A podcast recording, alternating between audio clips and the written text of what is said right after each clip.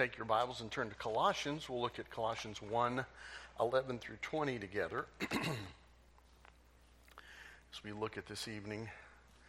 Um, I don't, she didn't lay out her book, so we might use the back of a bulletin or something like, if we have any. Thank you. Colossians one, verses eleven through twenty. We, uh, of course, in the Bible, many times it'll have a topic uh, aligned for it. Of course, that wasn't originally, you know, in the text, so someone has uh, assigned that uh, topic to the category. And in, in the Bible that I have, it says the supremacy of Christ. Uh, tonight's title, though, is Jesus is Lord. Jesus is Lord. Colossians one, eleven through twenty, being strengthened with all power according to his glorious might, so that you may have great endurance and patience, giving joyful thanks to the Father who has qualified you to share in the inheritance of his holy people in the kingdom of light. For he has rescued us from the dominion of darkness and brought us into the kingdom of the Son he loves, in whom we have redemption, the forgiveness of sins. Verse fifteen, the Son is the image of the invisible God, the firstborn over all creation. For in him all things were created, things in heaven and things on the earth, visible and invisible, whether thrones or powers or rulers or authorities. All things have been created through him and for him. He is therefore before all things, and in him all things hold together. And he is the head of the body, the church. He is the beginning and the firstborn from among the dead, so that in everything he might have the supremacy. For God was pleased to have all his fullness dwell in him, and through him to reconcile to himself all things, whether things on earth or things in heaven, by making peace through his blood shed on the cross. Let's pray. Father, we take this scripture tonight, and it is like many that we read. There's so much that is in this verse. We could take it apart for quite some time, but help us to see that Jesus is Lord and the ways in which he is Lord and how that affects us. We pray in your holy name, amen.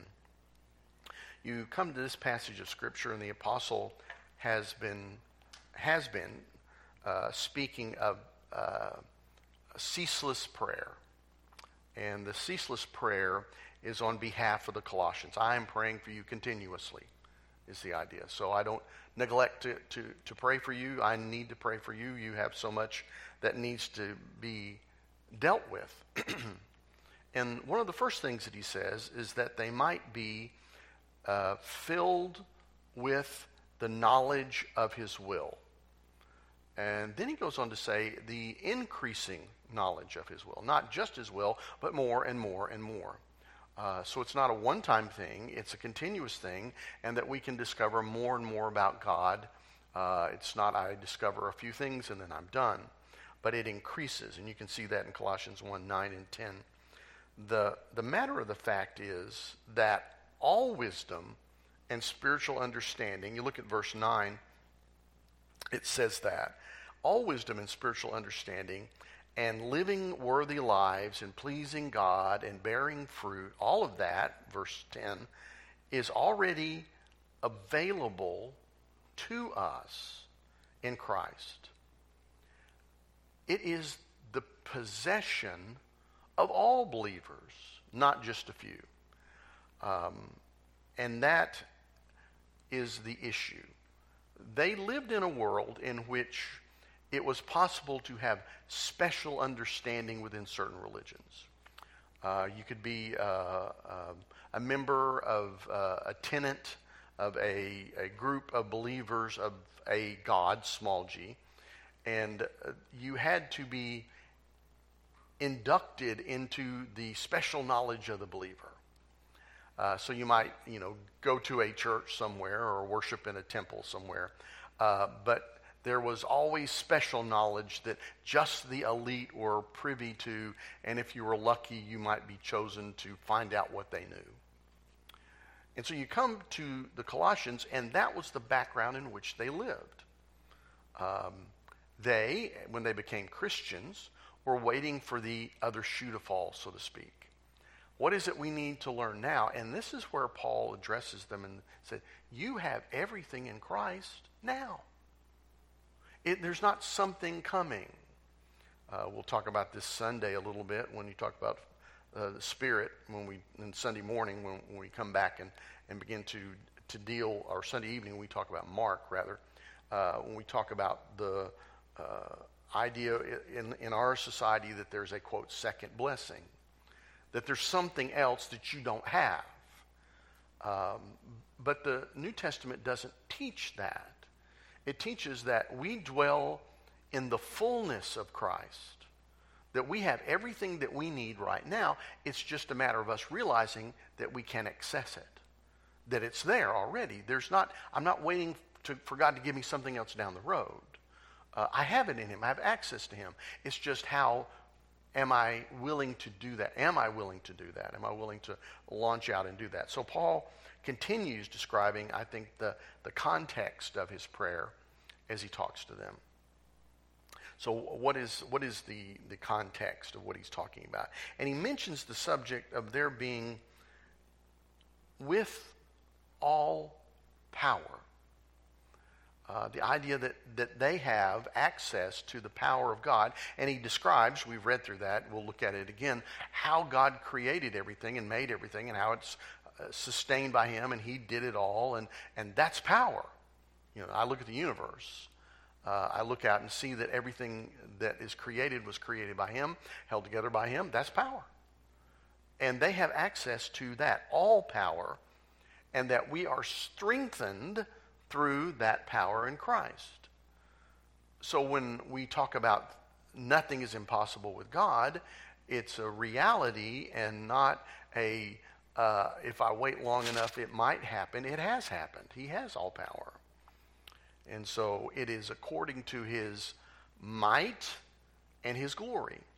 You look in the Old Testament and it'll, it'll give an illustration of my my strong right hand or my mighty right hand or in my right hand is whatever. And that was the hand that, that represented strength in the Old Testament. Uh, for you left-handed people, I'm sorry. You know, I've got two left-handed sons-in-law, so I know how that is. It's interesting always at Christmas and Thanksgiving to figure out where everybody has to sit because of left-handers. But in the Old Testament, that right hand is the issue of power. That's where power rests. And so he gives the picture of that might and his glory. And then it's something which we already have. We just need to learn how to tap into it. Uh, you can think of it like electricity that comes into your house. The power is there. But how do I tap into it? Uh, how do I access it? Uh, I plug into it in the right place and I get it. Uh, but if I go to the switch panel, wherever that is in your house, I go to where the switches are, I can see the power comes in there, but I can't access it. I have to find the place where I can plug in. And I think that's what he's trying to tell them, that they need to learn how to tap into it. We have power for everything. We have power for patience. Can I get an amen? I need some patience. Uh, we have power to be patient. It, in, in a world that is not patient, God gives us patience. He gives us power to persevere in the midst of difficulty. That when it seems like we can't hang on or it's too tough or it's too difficult, God gives us power of patience and he gives us power to persevere. And the ability to, as he says to them, verse eleven, Uh, read with me again, if you will. Being strengthened with all power according to the glorious might, so that you may have great endurance and patience, and joyfully giving thanks to the Father, who has qualified you to share in the inheritance of the saints of the kingdom of light. Joy. In the midst of a difficult world, I can have joy. I can be joyful. I can uh, not only be patient and persevere, but I can be joyful throughout a miserable situation. Miserable Christians is an oxymoron to me. I think it's what Scripture says. It can't be. Uh, it, it, it can't be. I can't be miserable and claim to be a Christian, because the Bible says I should be joyful. Rejoice in the Lord always, and again I say rejoice. It's part of who I am. The reason is what I have access to. I shouldn't be miserable because God is there and can give me patience and perseverance and power and insight in what I need and joy. So I can't be miserable. Now, temporarily, I may question. The situation may hit me, and I may be shocked for just a moment. But then I need to step back and go, wait a second. I have everything in Christ. I can make this. I can do this. This is doable. We can face this. And that's what they were dealing with, that they needed to come to the awareness that they could plug into the power of God and get what they needed for their daily living. And isn't that what we all need? Daily living in Christ. Life is hard, right? I mean, it's hard to live. Difficulties meet us constantly. And whatever your issue is today, there'll be another issue tomorrow. Isn't that what God said? Sufficient is the evil for today. You know, let tomorrow take care of itself, because there's going to be something else. Let's worry about today.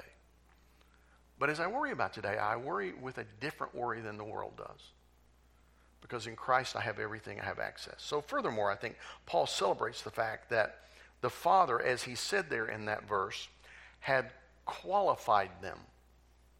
He qualified them to receive the inheritance that awaits.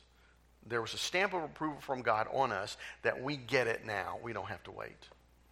Um, uh, I did a number of wills over the years. And as I did those wills, I worked with people, and we did wills and trusts. And, and um, I would sit with families, and, and they would divide up what they were going to give to everybody. And at some point, some families would share with the people. I'd encourage them to do. I didn't want them to have their families have surprise and get angry at us because we helped them to, to draft the document. Um, and share with your, your family what's going to happen. They need to know. They need to be ready. They had it, but they had not been qualified yet. It was on the document. They were told they were going to receive it, but they could not receive it until that person passed on, could they? But Jesus has already passed on, hasn't he? And risen again. And so we are qualified in him to receive our inheritance. It is ours now. We do not have to wait for something in the future to happen. It's already happened. And so we were delivered from the power of the darkness, he says, and been translated into the kingdom of his dear Son.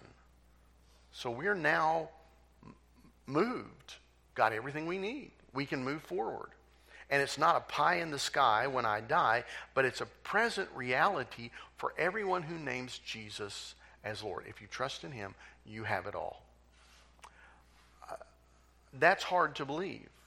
I don't know if you know some of the things that some religions believed, and you know the story of Martin Luther, how that as he was kissing the steps, working his way up in this place, trying to earn his salvation in the religion in which he was a part of, he came to an awareness of faith in Christ alone through the book of Romans that he had been studying.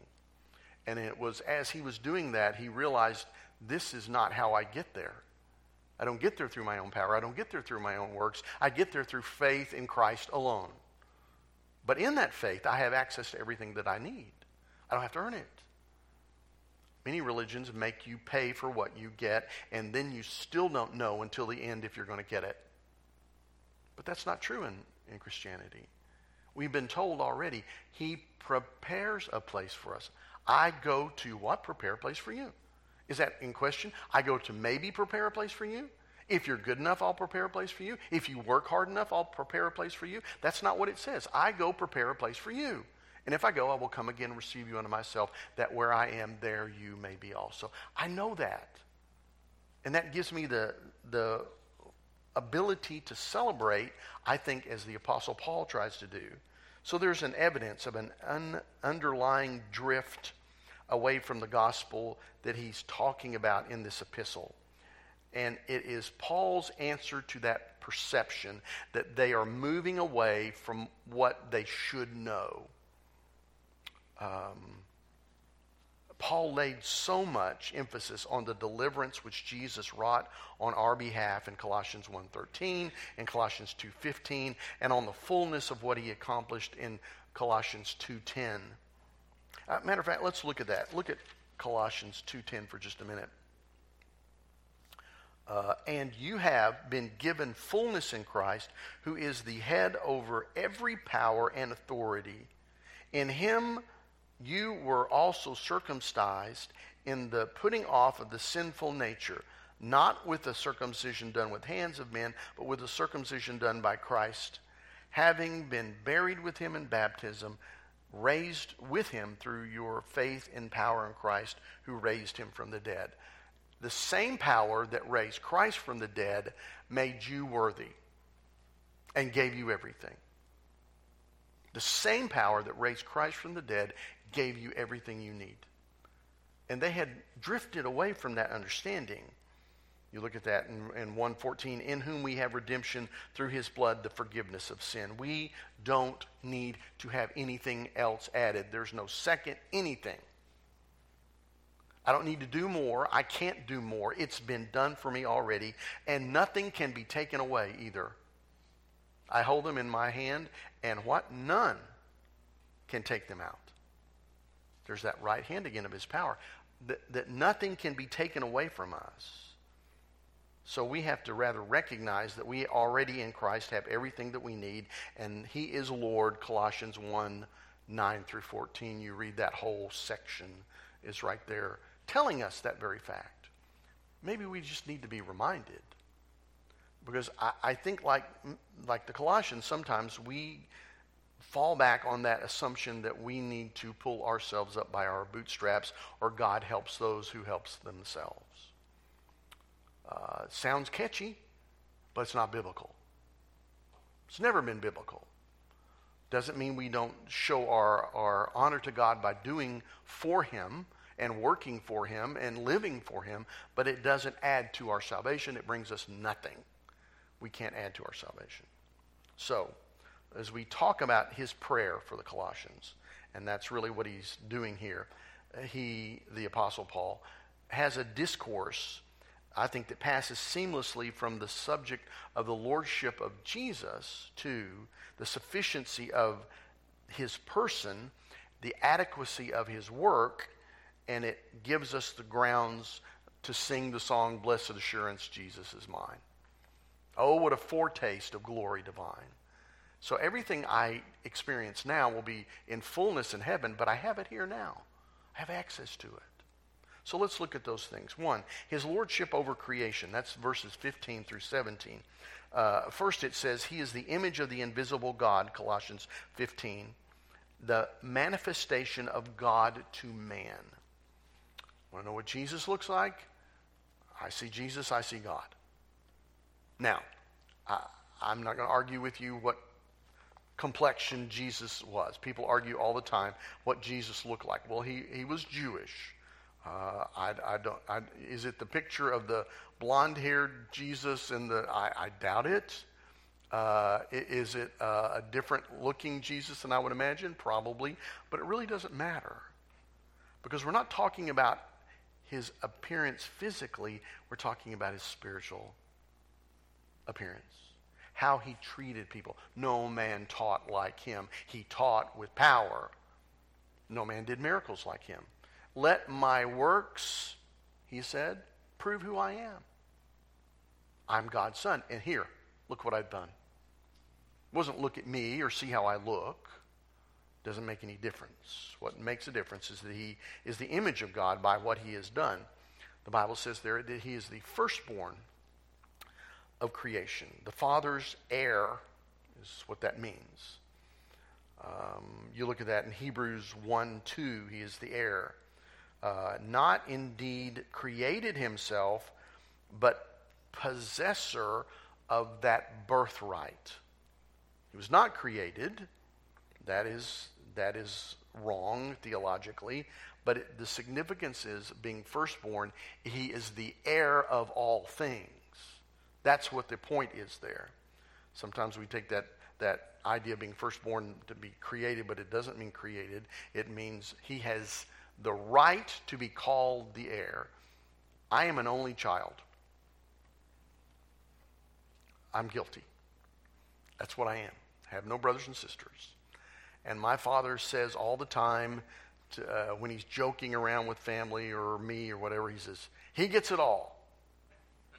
You know, and and he says that sometimes in the fact that all the problems included with whatever that is. You know, if something's broken in the house and we're talking about fixing it, and he says, well, remember, you get it all. It's like, oh, great, you know.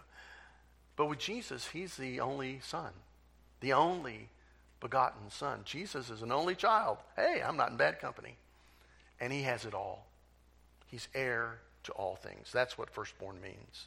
And then uh, it goes on to say he is the creator of all things.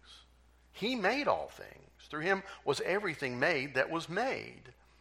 If you look in the uh, New Testament in John one three, we read these words, through him all things were made. Without him nothing was made that has been made. As far as the telescopes can see in the universe, God made it. Every time one of the new telescopes brings up some new fabulous star system or some black hole or, or some twin spinning star or whatever it is that everybody is so excited about, I want to say, God made that. Jesus made that. You didn't discover it. He made it. You're just now getting to look at it. Nothing was made that he didn't make. I think the world has forgotten that. We look around and claim all this stuff is ours. This is mine. I'm going to collect it. I'm going to get it. I'm going to own it. I'm going to dispose of it. I can do whatever I want to with it. Nothing in my hands did I make. Even if I take a piece of wood and form something like this, I didn't make the wood. Somebody else did. I just crafted it into something else other than it was originally made. He made all things. It goes on to say in seventeen, all things have their source and their sustenance in him. If you take your Bible and turn for just a minute back to John. Of course, you know John, in the beginning was the Word, and the Word was with God, and the Word was God. But go to John one four.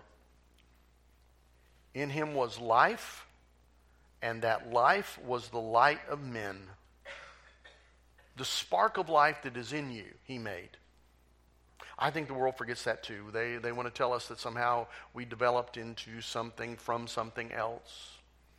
You know, uh, if God wanted to use evolution, I suppose he could. But the spark that makes you a soul that lasts forever, God did that. God made that. It didn't just happen. It didn't just develop. The life that is in me is in me because God put it there and he sustains it. Occasionally they'll tell us, they'll, you'll look at everything and it'll say that um, uh, we don't know how an atom doesn't fly apart. It doesn't make any sense. Jesus is the sense that holds it together. I like to think of him like a director or a leader. I, I think like a piano teacher. I had piano lessons. Your teacher knows your skills. They see you week in and week out. They know where you are. They know if you practiced or not. I can remember that coming to the piano lesson, sitting there and playing, and the teacher would lean over. You didn't practice this week, did you? No. You know, it was obvious. I mean, it was, it was you could tell. I hadn't done what I was supposed to do. They could see what I had done. He knows our skills, and he knows how to get us to the next level. That's who he is for us. He's a leader. He's a director.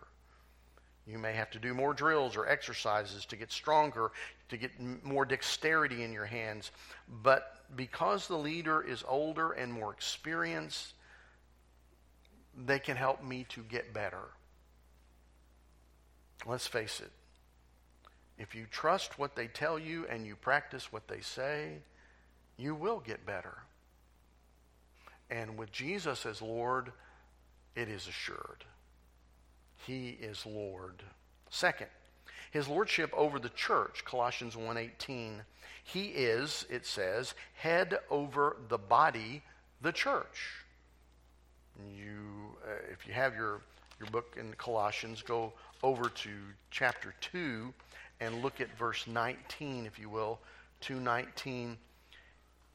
He has lost connection with the head, from whom the whole body, supported and held together its ligaments and sinews, and grows as God causes it to grow. It is because of him. He is the head.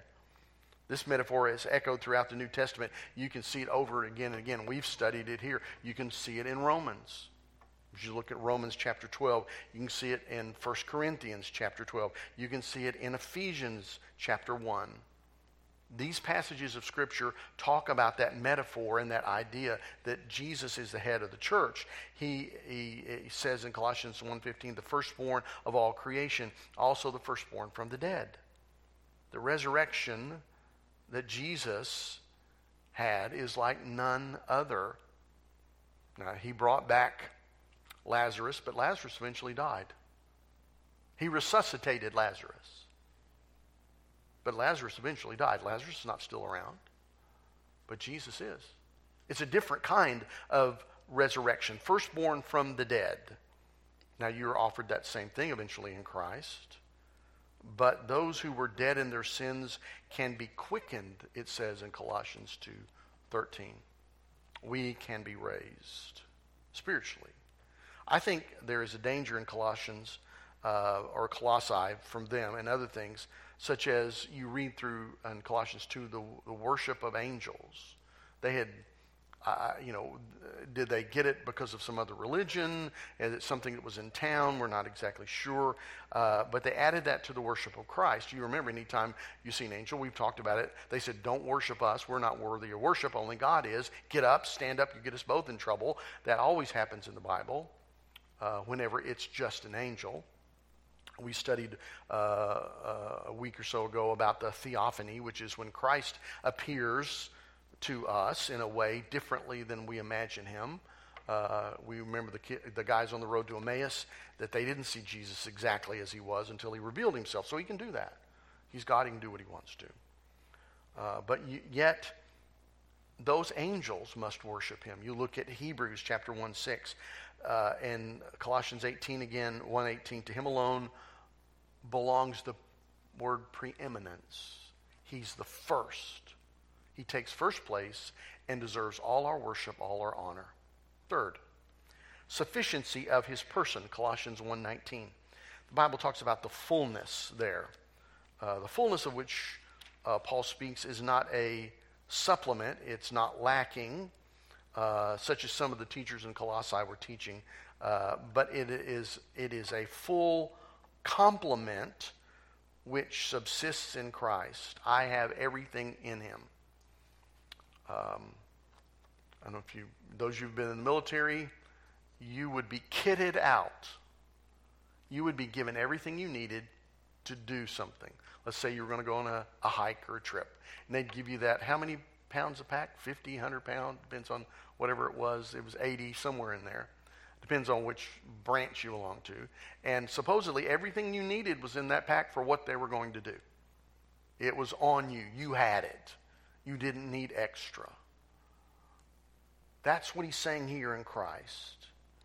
In him all fullness was pleased to dwell, literally, and taking up dwelling among us. He lived with us. And I think there are echoes here of, of the incarnation of, of uh, John one fourteen, where he dwelt among us. We beheld his glory, his fullness, the idea that, that we saw God because he pitched tent with us, is what it says in First John. And I think it's reflected here also in Colossae. I think there are echoes of that. And but he shifts, I think, into different concepts, because he shifts into a present tense in Colossians two nine, with us, here with us. And in heaven, Colossians three one, also, here now, but there then. I've got him in fullness now, but I'll know totally, completely then one day, without the limitation of being human. Uh, it's what I have now. So there's that sufficiency. I think in, in Philippians four thirteen, I am self-sufficient in Christ's sufficiency. I get what I need, all of what I need, not because of myself, but because of Jesus. It's not my strength, but his. We know that God created the universe, lives in us. He equips us. He empowers us. He anoints us, the Bible says, so that we can shoulder whatever the world throws us and move on. Uh, the illustration is told that one night while conducting an evangelistic meeting in the Salvation Army Citadel in Chicago, Booth Tucker preached on the sympathy of Christ. After the message was over with, a man came to him and said, "If your wife had died and your children were crying to you every night, you wouldn't be saying that. You would never come back here and say that. You couldn't say that. You don't know." Tragically, a few days later, Tucker's wife was killed in a train wreck. Her body was brought to Chicago, and he carried uh, her to the Citadel for the funeral. Same place he had preached the sympathy of Christ. After the service was over with, he looked down into the silent face of his family and those who were attending. And he said this, "The other day a man told me I would never speak of the sympathy of Christ if my wife had just died. If that man is here, I want to tell him, Christ is sufficient. My heart is broken, but it has a song put there by Jesus. I want that man to know that Jesus speaks comfort to me today. Sufficient. Enough. We have enough in Christ to meet any situation." Number four and last, the adequacy of his work. Colossians one twenty.